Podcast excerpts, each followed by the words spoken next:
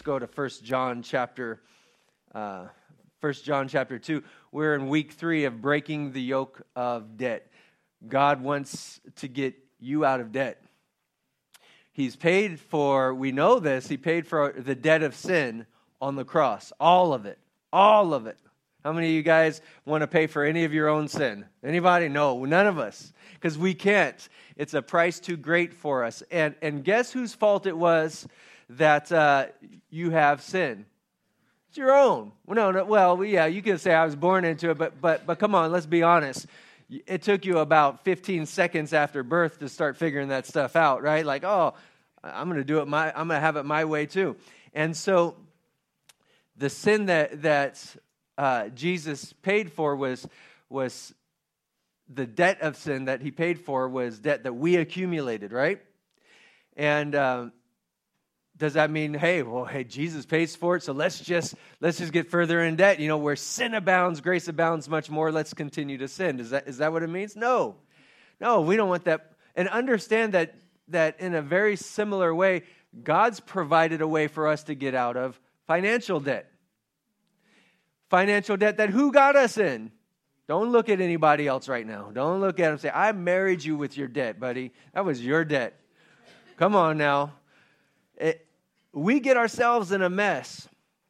And God is saying, not only does He want us out of debt, but He wants to get us out of debt. Now, don't misconstrue that to think, oh, all right, well, I don't even need to come to church. He's just going to get me out of debt. I'm going to go do whatever. No, you've got to receive the word of the Lord that he's, he's directing to us. He's speaking to us because He's telling us some things. And, and he's, letting, he's letting us know not only do I want to get you out of debt, but I want to get debt out of you. You can get out of bondage, but if bondage isn't out of you, you're going to get right back into it. And so the Lord is saying, I want to get you out of debt. And I, God says, I want to do it. So He's going to direct you. He's going to bring things your way that you couldn't accomplish on your own. Amen? Is that a good thing? Yeah, that, that's something that he wants, he wants to do in our life. So we talked about that. What we identified that yoke of debt. Debt is the money you, you owe, but the yoke of debt is the bondage of your heart to, to going after things that, that you, you, you haven't prepared for, saved for, that, that you just have to have it. Then we talked about the spirit of mammon, who, who you know, the, there is the yoke of debt that we get connected to, but who's driving that? Who's enticing? Who's trying to get us more and more into bondage? You know, it's that term mammon, it's that spirit of mammon or that, that false God that tries to say, you can have, you can have the stuff, I just want your soul. You can have, you can have the money, I want the people. This is what that spirit of mammon, which is, it's satanic and, and he's always trying to keep even God's people in bondage. Even though he can't have us for eternity, but still, if he just has us for a little while here, he'll take what he can get. And so today we're going to continue on and we're going to dig a little bit deeper into some of our cravings because God is saying, I want to get debt out of you. And so we're identifying those things. Oh, there's the yoke. We want to stay away. Now we understand who, who is at work behind the scenes there. But what's going on on the inside of us? God wants to deal with what's going on on the inside of us. He wants our heart. He wants to set us free from some of those things because, again, you can get into an environment to where everything is good. But if there's stuff in here you'll get right back into the old environment, right? Some of you guys have experienced this. Maybe you grew up in a certain area and you know, I got to get out of that area because all my friends, all the things we do, all the places we go gets me into trouble. And then you uproot and you go over here because over here, I don't know anybody, it's a different environment or whatever. And guess what happens? We see it happen all the time, right? People find themselves in the same situation new friends like the old friends, doing new stuff like the old stuff, going to new places that are like the old places. Why is that? Because it's not the outside, it's the inside, right? It's the inside. And this is what we always struggle with. And we think, you know, if I get out of this relationship, oh, he'll treat me good. If I get out of this job, oh, that will be better. If I can get out of this neighborhood, oh, then we're good. But, wherever you go, Listen to this. This is profound. Wherever you go, there you are. right? Turn to somebody next to you and say, That's deep. Wherever you go, there you are. And so, unless God changes your heart and changes who you are, then you're going to be in the same situation that you're in. And so the Lord is speaking some things to us. He's speaking some things to us. First John chapter 1 uh, 1 John chapter 2 verse 15 and 16. Let's read this out loud from the screens together. It says this. It says, "Do not love the world or the things in the world. If anyone loves the world, the love of the Father is not in him." For all that is in the world, the lust of the flesh, the lust of the eyes, and the pride of life, is not of the Father, but is of the world. He said, So all these things that are in the world, he said, don't let that get in your heart because those things there, they're not of God. And, and so God is addressing these things and say, saying that, that that right there, the lust of the eyes, the lust of the flesh, the pride of life, these things are what bring people down. I see it and I want it. I've got to have it. Oh, that's going to lift me up and make me feel better about myself or make others respect me or to, to honor me or, you know, they're, they're going to see that I'm not like them. I've achieved, achieved and attained. Loving the things of the world can get us into a lot of trouble, cause us to act like people that we're really not, cause us to do things that we don't really. Um, we don't, we don't want to be that person and do those things. Gets us into debt in so many different ways. It's trying to be like the world, right? Debt can be a symptom, a symptom of something deeper. It can be a symptom of something deeper. Now, I don't mean like, man, you know what? Here's the ability to buy a home. It's a great deal. It's whatever you name the price $100,000, $200,000, 50,000, doesn't matter. And you don't have that money in, you, uh, in, your pocket, right? But you need to have a, a, roof over your head and you get a mortgage for it and it's affordable. You're not stretching out beyond, way beyond your, your ability to, you know, your means and so forth. That's one thing of using debt. It's another thing of, man, I've got to have those shoes. What's wrong with the shoes you have? You only have two feet. How many pairs of shoes can you wear? Now, I know because I'm, I'm one to, to talk because I have a, a closet full of shoes. And I know that feeling. And I like shoes. And I know that if I don't, you guys look at me like, your shoes need to be shined. I know. I feel bad about it. I feel bad in my heart. Um, but when it's out of control, then you start spending money you don't have on credit and so forth. So you can see there's a symptom though. It's not the dead. It's, it's what's in the heart that, that there's cravings on the inside that says, I have to have it now. Look at Proverbs chapter 21, verse 17. It says, He who loves pleasure will be a poor man. He who loves wine and oil will not be rich. He who loves pleasure will be a poor man. Well, sometimes we look at poor people and we think, well, they don't have any pleasure. And sometimes it's they're, they are uh, they grew up in circumstances and situations that many of them beyond their control. Stuff happened, things came along their way. But there are many people who, because they love pleasure and they go after it, that they never are able to save. They're never able to get ahead. They never make wise investments, the right investments. They're never able to stick to something long enough to see the benefit of it in the long term. He who loves pleasure will be a poor man. It says, let me give this to you in the NTT version. This is the new technology translation. It says this He who loves technology will be a poor man. He who loves smartphones and video games will drive a junky car. You ever read it in that version? How about this? The MAWV, the mall addicted woman version. She who loves shopping will be a poor woman. She who loves purses and shoes will lack money for hair and nails. What about this? The NDST, or the newly defined savings translation. He who is married to someone who utters the words, I saved so much money at the mall today, will be a poor man. The more she saves, the more his retirement delays. What about this one? Last one. Here's another version the NSVVWW. New Starbucks venti version with whip.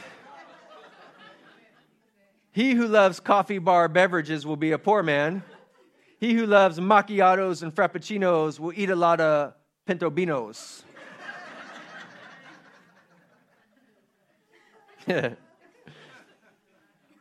Cravings unchecked cost more than we want to pay. Cravings that are unchecked cost more than we want to pay.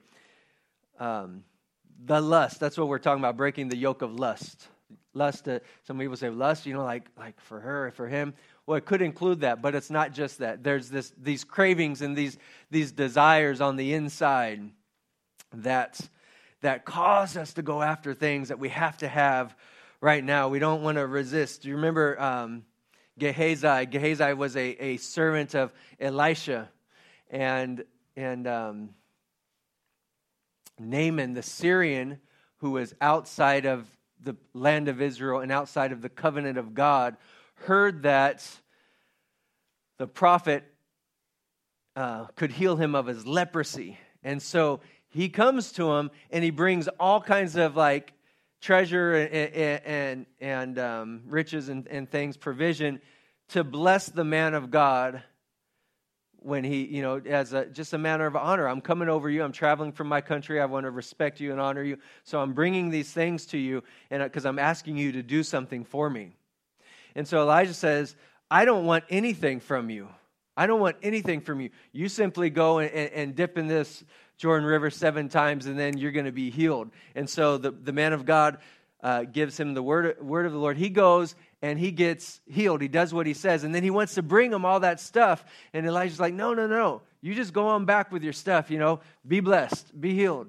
But Gehazi was his servant, and he's looking at all this stuff, and he's looking at the clothing, and he's looking at the silver, he's looking at the gold, he's looking at these things, and in his heart, he said, My my master, my you know, Elisha, he didn't take anything from this man. But I want it, and I'm gonna go after it and get it. You see, Elijah's point was this. He's sitting there saying, God needs to get all the credit for this. And people need to know that there's a God in Israel who, who will, when, when Naaman goes back and tells him, and he, he, they see him, they see this fresh skin, this new life he has. When they say, What happened to you? He said, I went over to Israel because there's a God in Israel who heals. And when they say, well, well, how did that happen to you though? But how much did it cost? If it cost him a dime, there's somebody who's going to say, I can't afford it. If he said, I, I gave him all this treasure, I gave him all this wealth. People would say, "Oh, well, well, he won't do it for me." So God is trying to communicate, "No, I will do it for everybody. I'll do it for anybody without cost." God, God will get all the glory for it. And Elijah knew that. But Gehazi had lust in his heart or these cravings that were unchecked in his heart. And he said, My master didn't take anything, but I'll go after after Naaman and I'll take something from him. So he goes after him and he says, Oh, my master changed his mind and he deceived him. And he said, Can you give him a couple garments of the, the clothing and, and, and, a, and a bag of silver? And not only did he end up taking that from Naaman, but the Bible says he took something far worse. He took leprosy. Because when he got back to Elijah, Elijah said, What did you do? He said, Nothing. I've been here all along. Elijah said, No, didn't my spirit go with you? The very leprosy that was on Naaman is going to come on you. And from that point on, he lost his ministry, he lost his role, he lost his reputation, he lost his health because he had unchecked cravings, unchecked lust. Things that he wanted so bad ended up costing him more than he wanted to pay. It's like that saying, you know, sin will take you farther than you wanted to go, keep you longer than you wanted to stay, and, and cost you more than you wanted to pay. Isn't that true? And that's what happened with Gehazi. Lust destroys. We've got to resist that. We got to present that to the Lord, those cravings and those desires, and saying, God, I don't want this in my heart. I don't want anything that you don't want. God, and everything you have for me, that's what I want and I'll go after it your way. Amen? You see, your flesh, and not just the physical, but also the physical, but when we say flesh, it's the, the desires, the carnal desires. And your, your born again spirit, when you have given your life to Jesus, you believe in him. And the Bible says that, that his spirit comes in, in us and, and we have a born again spirit, gives us new life. They're not on the same page, are they? the spirit on the inside of you wants something that your flesh doesn't want.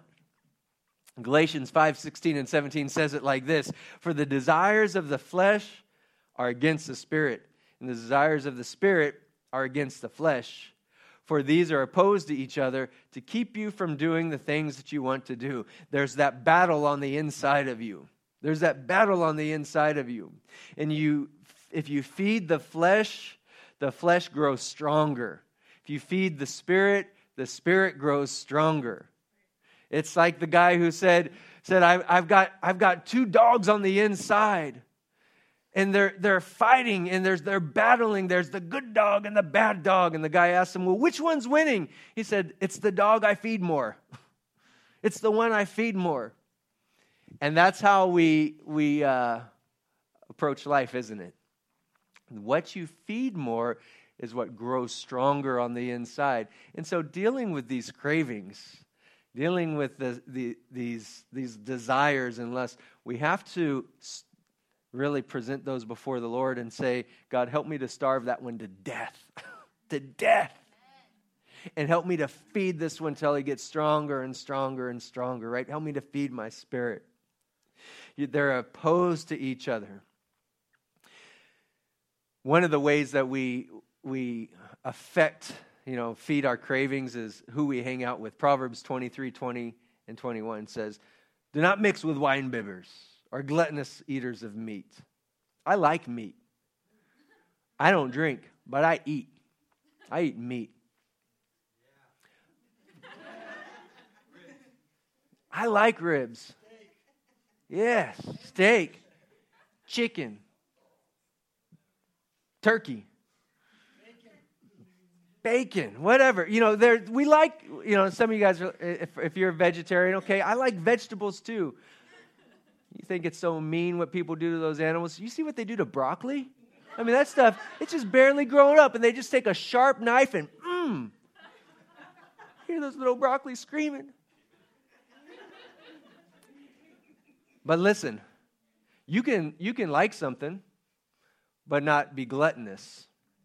But when you hang out with people who go beyond what's in moderation and healthy. It says, don't mix with them. It says, for the drunkard and the glutton will come to poverty, and drowsiness will clothe a man with rags. Drowsiness will clothe a man with rags. First of all, the gluttonous and that, that drunkard, they come to poverty. You ever hear the saying, Show me your friends and I'll show you your future? Some of you guys are like, uh, I need to delete some people right now from my contact list because that is not where I want to go. Ask any older person here. Older, you define older. Like for me, it's older than me. for you, you might be like, yeah, I need to find someone in their 20s. You know, whatever it is. Ask anybody who has any life experience, and they'll talk to you about the impact of your friends on your life. Is that true? Is it, can anybody here attest to that? all you people who are older than 20, right? Okay. Some of you guys haven't learned your lesson yet. Is that why you didn't raise your hand? I'm going to talk to you about your friends today.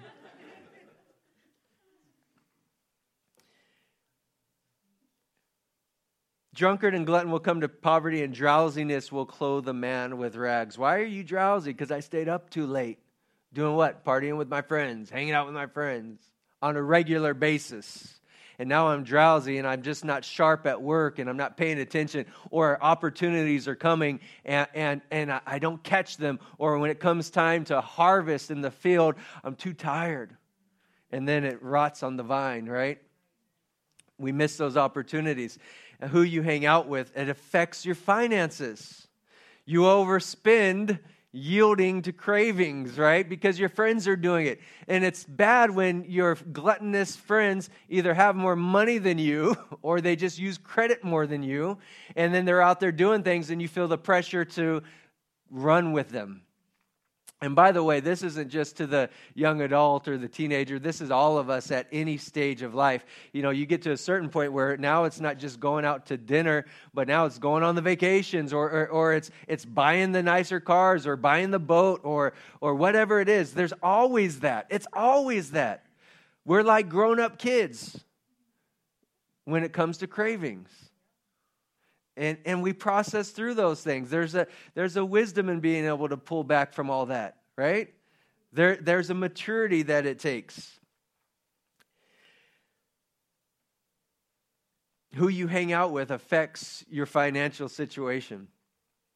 You have to uh, allow that flesh to be starved to death. You can't overcome the flesh in the flesh. You can't just try harder either, by the way if I just do the right thing and just beat myself up enough. No, in fact, Galatians 5:16 says, "I say then, walk in the spirit, and you shall not fulfill the lust of the flesh."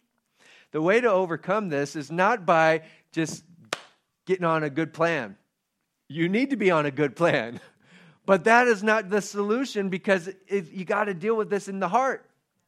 And so the way to overcome the flesh is to walk in the spirit. We need Jesus. We need God's help.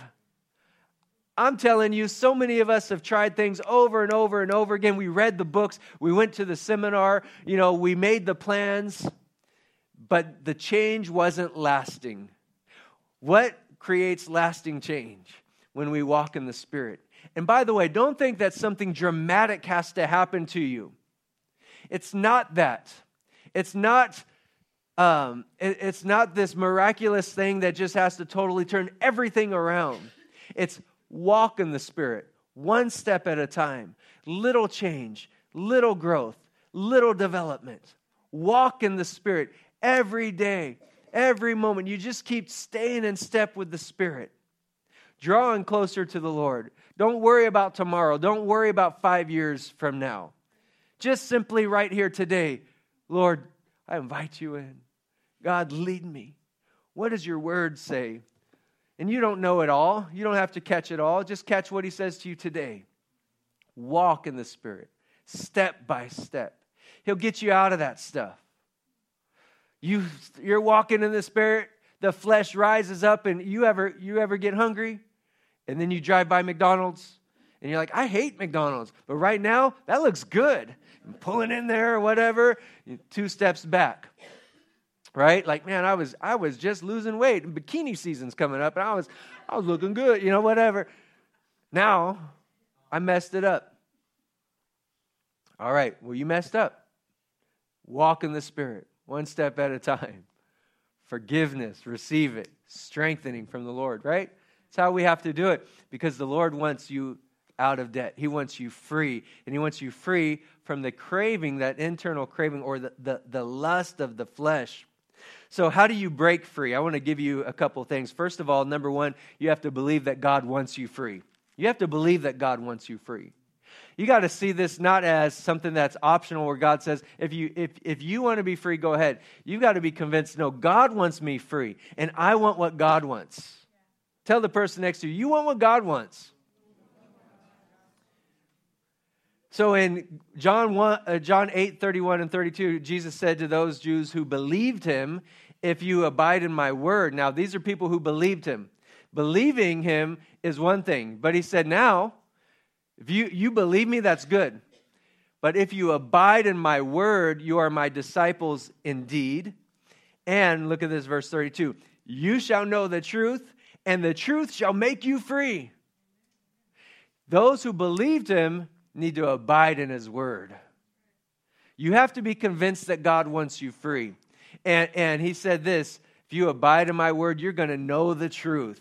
Not just know it like intellectually, but, but have experienced it. Some, uh, some of you guys, you know some things not because you read it, but because you, lear- you lived it, right? Like, I know I will never go back there again. I know there's some things I will never say to my wife again. Not because I read it in a book, but because I experienced it, right? I know that. Experience. You say one thing once, and you know that's it. That's all you had to say it. because the message is clear. And that will not happen again. Some people say there's no fear in love, but they're not married to my wife. You, some of you guys know that right now. Your spouse, your wife will put the fear of God in you. If not your spouse, your mama, right? So you have to believe this. Number two, redirect your words.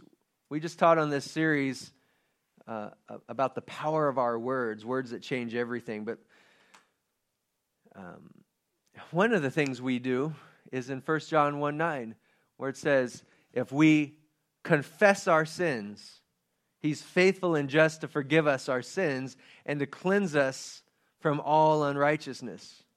We need to confess quickly, quickly. Don't delay. Man, when you say something wrong, you do something wrong, you just quickly, as quick as, even if you realize you're in the midst of it right now. Sometimes we think, well, you know, I can't say anything to God right now while I'm doing it. Right, right, right now I'm in the midst of it. If I say I'm sorry for doing this, it's kind of isn't that hypocritical? I got to wait for a while so I can then stop doing it and feel bad about it for long enough so He knows I mean it. Now, let me tell you something. When you say it down the road, that's not when God found out about it.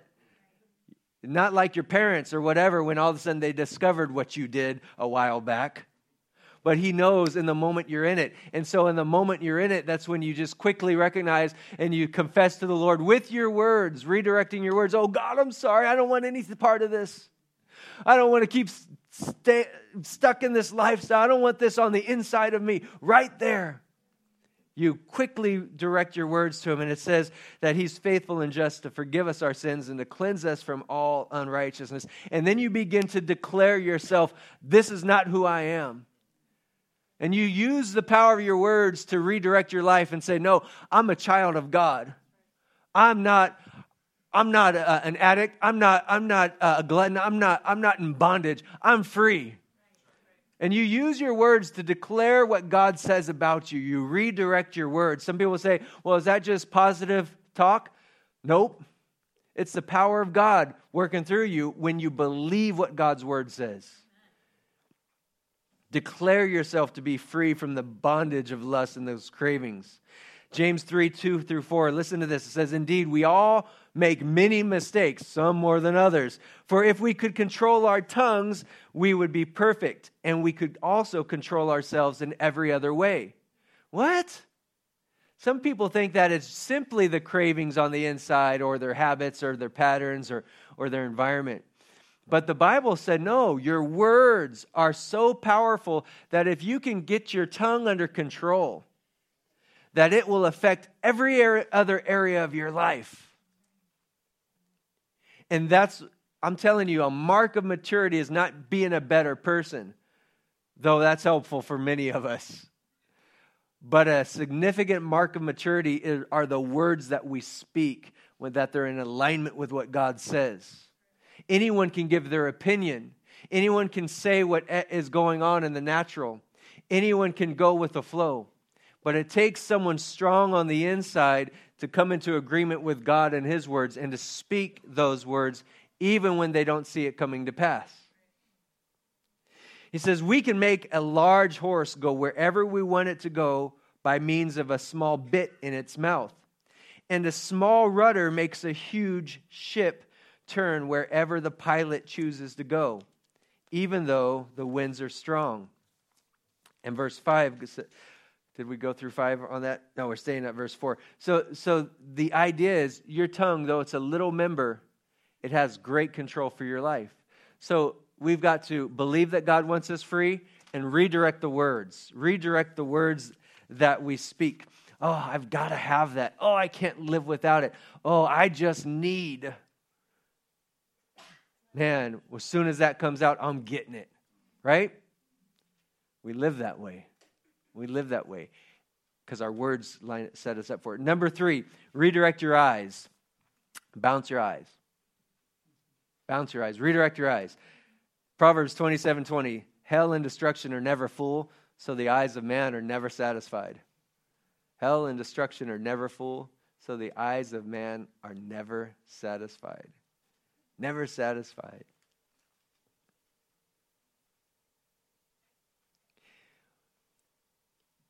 the eyes are windows to the soul, right? And if we don't learn how to redirect our eyes, we're always looking at things that remember the first scripture the lust of the eyes and the lust of the flesh the cravings on the inside when a direct when a direct and the, the condition of our soul will direct. And so the eyes of man are never satisfied. You can never get enough. Never get enough. They always want something more always to, to satisfy a craving. Job 31:1 says, "I made a covenant with my eyes not to look with lust at a young woman." Some people say, "Well, there's nothing wrong with looking at the menu as long as you don't eat." Let me tell you something. If you are married, there is something wrong with looking at the menu even if you don't eat. Right? Come on. That would have been some of you, some of you spouses, especially ladies, you should have been like, hey, hey I'm gonna say this. Let's start over, back up as if you haven't heard it yet. There is something wrong with looking at the menu, even if you don't eat, especially if you're married. Amen. All right. Some of you should have bruised ribs right now. I mean, it should have been that good of an amen. Amen. right, but you don't want to embarrass anybody in here. So Job was a married man, and he said, I made a covenant with my eyes not to look with lust at a young woman. But you don't have to be married to make that covenant with your eyes, not to look with lust at somebody else. You just need to have given your life to Jesus and saying, God, I am determined that I want nothing that you don't want for me, and I want everything you have for me. But that right there, him or her right there, you have not given that to me. And so I am not going to look with lust upon them. Because here's the problem we are trained when we sit down at the restaurant and we look at the menu, we zero in with our eyes on what we want and we order it. So, yeah, there is a problem with looking at the menu because eventually you'll eat. And it might take a long time, it might take a short time. But if you don't bring that under the lordship of Jesus and learn to bounce your eyes away, this, then eventually you're going to find yourself in a situation that you wish you weren't in. Some people would say, well, I can't keep the birds from flying over my head, but I can keep them from building a nest there, right? Because the world we live in, anywhere you go, you're going to see stuff that creates cravings and desires and triggers and feeds you. And, and, and it doesn't just have to be like on the, the sexual desires and so forth. It could be anything. Some people struggle with food. Some people struggle with the technology. Some people struggle with, with, uh, with you know, a, a, trip. Some struggle with, with a lifestyle. Some struggle with, with um, stuff and some struggle with people, whatever. But the eyes, they're the windows to the soul and, and they're, they're always trying, you know, it's like the cravings are trying to grab hold through the eyes and redirect your eyes. And so you have to redirect your eyes. It'll save you. Feeding cravings leads to bad decisions. When you feed those cravings, it leads to bad decisions. When you keep looking, looking, looking, it leads to bad decisions. 2 Peter 2 8 says, Yes, Lot was a righteous man who was tormented in his soul by the wickedness he saw and heard day after day. Some of you, you know, you're trying to get out of debt and you keep reading Homes and Garden magazines. Oh, I'm sorry, I'm sorry. Better Homes and Garden magazines. Because that's what the magazine's title actually is. Better than what? Better than yours. And so you read it and you look at it and you look at the pictures, and all of a sudden I've got to have it. And next thing you know, you got the truck down at Home Depot or Lowe's and you're loading stuff up with money that you don't have because you want a better home or garden. You're watching all the shows on TV and you find yourself, uh, you know, going and, and, and stretching out and doing these things. I got to have it, got to have it. And by the way, when you're debt free, you can do that stuff and you can go pay for it debt free, and there's no sorrow to it. You're not paying for it when you're done with the project. Do you see that? When you're debt free, You can do those kind of things. You can buy those shoes. You can buy that technology. And you can do it debt free. You can buy a car. You can save up and do that. You can go on the trip and do it, and there's no sorrow to it. And it doesn't limit you when the next opportunity from God comes up. Amen. That's a good thing, isn't it? Redirect your eyes, redirect your ears. Uh, number four, redirect your ears. Proverbs 10 17. So then faith comes by hearing, and hearing by the word of God. So much of what we can listen to can feed our flesh and our cravings and our desires. It could be the morning talk show host. It can be, you know, what you the, the news you listen to, the shows that you watch. It could be the things that people you hang out with, what they talk about. But that goes in our ears and then it creates something on the inside because your ears, it's a pathway to what you put your faith on. So then faith comes by hearing, and hearing by the word of God, Romans 10 17 says. So you want to, faith to believe God to do what he wants to do in your life? Get his word in your, in your ears. Redirect your ears to him. Spend time daily in the word there, reading it with your eyes and listening to it. And listening to faith filled teaching. Number five, redirect your mind. Romans chapter 8, 5 and 6 says, For those who live according to the flesh, set their minds on the things of the flesh. You ever wonder why someone lives according to the flesh? Because they set their mind on it. But those who live according to the Spirit set their minds on the things of the Spirit. For to set the mind on the flesh is death, but to set the mind on the Spirit is life and peace. Imagine, use your mind for a moment to imagine yourself free from those cravings, free from any addictions, free from lusts, free from debt. I mean, just imagine with your mind what that would feel like, what that would look like. To set the mind on the flesh is death, but to set the mind on the spirit is life and peace. You start to see yourself when you get this word on the inside of you you start to see yourself lust free, debt free, debt free, not flee, debt free, overflowing, obedient to God. You believe that God wants you free. You redirect your words. You redirect your eyes. You redirect your ears. You redirect your mind. You start to see this, and then you guess what happens? You start to experience it.